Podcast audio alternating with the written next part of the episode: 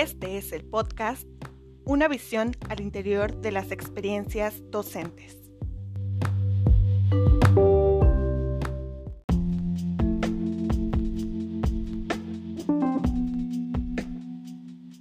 Saludos, soy Yesenia Menarmenta en este nuevo podcast llamado Una visión al interior de las experiencias docentes, el cual es un episodio en el que me dedicaré a hablar de algunos momentos verdaderamente interesantes del servicio profesional docente.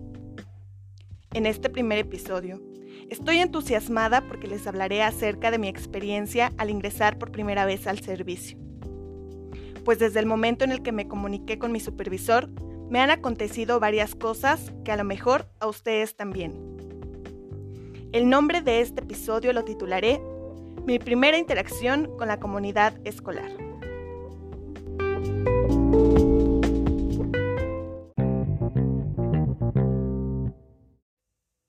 Pero, ¿quiénes están involucrados en este nuevo paso que se da cuando culminas tu carrera profesional?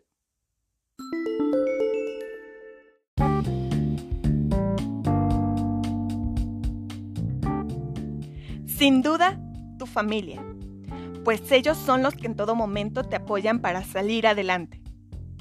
La institución en la cual quieres formar parte. En mi caso, la Secretaría de Educación Pública, pues ellos son los que me asignaron un espacio para laborar. Todos en algún momento hemos oído hablar acerca de la primera experiencia que se tiene cuando llega el momento de ingresar al servicio. Y si no, para eso me encuentro yo aquí.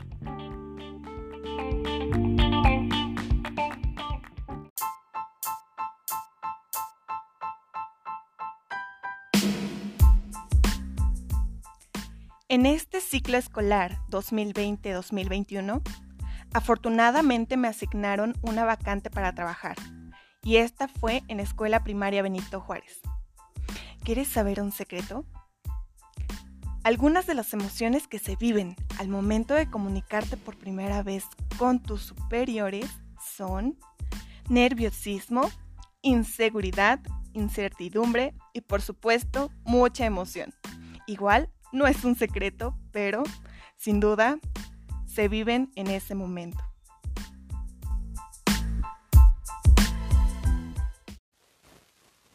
Empecemos definiendo cómo fue mi experiencia al comunicarme por primera vez al supervisor y directivo.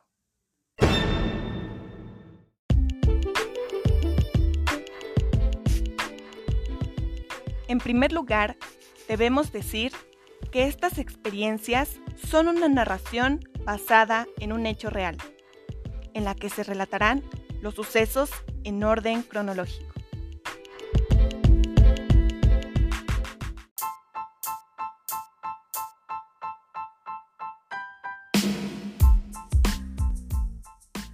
De los retos que viví al comenzar con el proceso fue conseguir el número telefónico del supervisor, porque no lo tenía.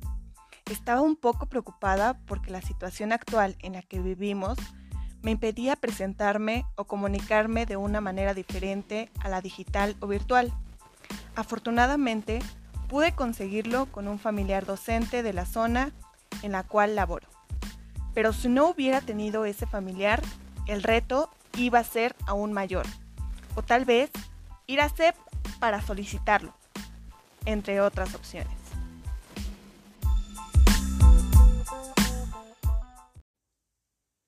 Un día en la mañana decidí llamarle al supervisor. Me sentía un poco nerviosa, porque era la primera vez que me comunicaba para presentarme como docente. De recordarlo me da mucha emoción. Lo saludé muy amablemente. Él me respondió el saludo y me dijo que me iba a proporcionar los datos de mi directora para que me comunicara en ese momento con ella. Yo creí que me iba a decir, Mañana le llama a usted o algo parecido, pero no. Me dijo que mi directora ya me esperaba. Me sorprendí mucho. Le llamé a mi directora, me presenté, me saludó amablemente y me dijo, te voy a compartir un link para hacer una videollamada. La directora mencionó que realizó la videollamada únicamente con la intención de presentarme con su personal docente. Sentí muy bonito.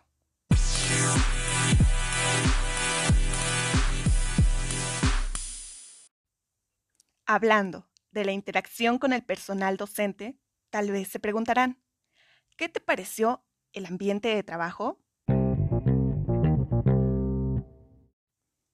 Me pareció un ambiente muy agradable, pues todos los maestros amablemente me saludaron y se presentaron, para que yo pudiera conocerlos. Me dieron la bienvenida muy amistosa y profesionalmente.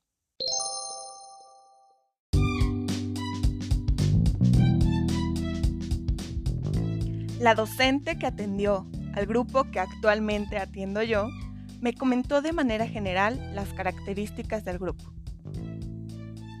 Esta presentación gira en torno a la nueva modalidad de trabajo que realizamos debido a la confinación por COVID-19. La docente que anteriormente mencioné me hizo el favor de agregarme al grupo de WhatsApp de los padres de familia que integran el grupo de tercero C, el cual me correspondió. Muy entusiasmada, hice un video de presentación, lo envié y como todo, algunos papás lo responden y te dan la bienvenida esperando trabajar todos juntos de la mejor manera y algunos no. Pero eso no me desmotivó, pues sabía que era una docente no conocida para ellos.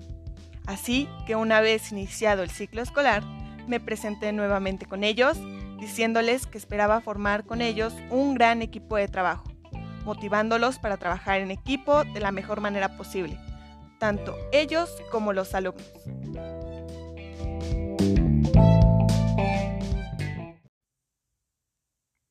Sin duda, cada docente tiene una modalidad diferente de presentación y sus experiencias serán por ende diferentes.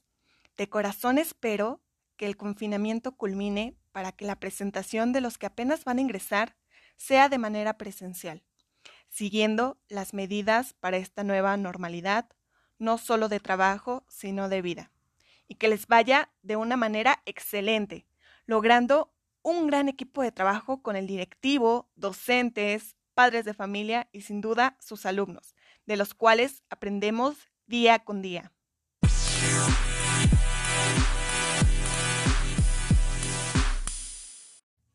destacando a su vez que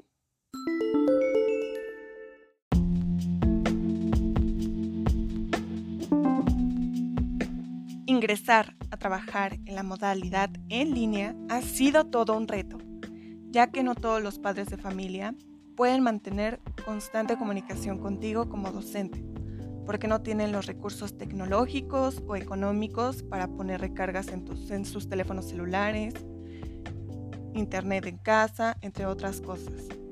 Poco a poco vas conociendo a los alumnos, sus intereses, sus necesidades y emociones al estar en confinamiento y al trabajar las actividades que tú vas proponiendo para su aprendizaje. Tuve la oportunidad de ir a la escuela para hablar con los padres de familia que no se habían comunicado conmigo para buscar una manera de poner al corriente a los alumnos respecto a los trabajos dejando cuadernillos para que pudieran responderlo y recogerlo posteriormente para evaluarlos.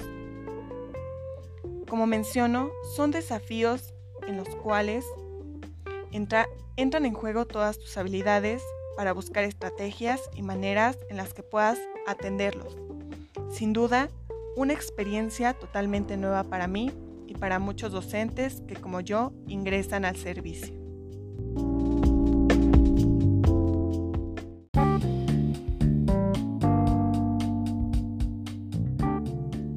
me gustaría decir una frase del autor Carlos Kazuga Osaka, que sin duda nos invita a reflexionar, pues esta profesión es una de las más nobles y que te invita a que seas sin duda una persona muy humana. Y esta dice así, hay que tener sueños grandes sin olvidar que lo más importante es mantener fuerte nuestra raíz, y esa raíz son nuestros valores y familia.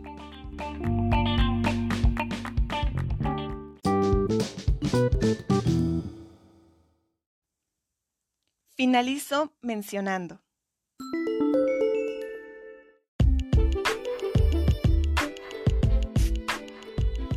que no siempre las experiencias son muy buenas, pero eso no debe impedir o no debe generar que ustedes se desmotiven. Cada uno debe cumplir con su trabajo y esforzarse por desempeñar su labor lo mejor posible.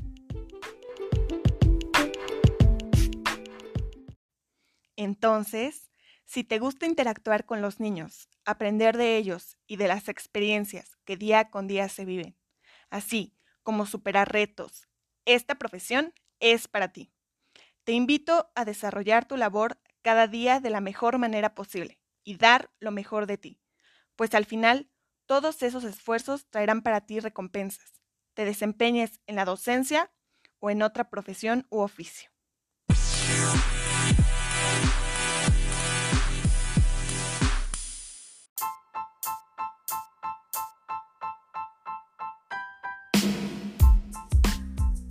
Por último, puedo decir que estas experiencias siempre serán recordadas con mucho afecto y como un nuevo aprendizaje para mi vida y que espero que también influya un poquito para su vida.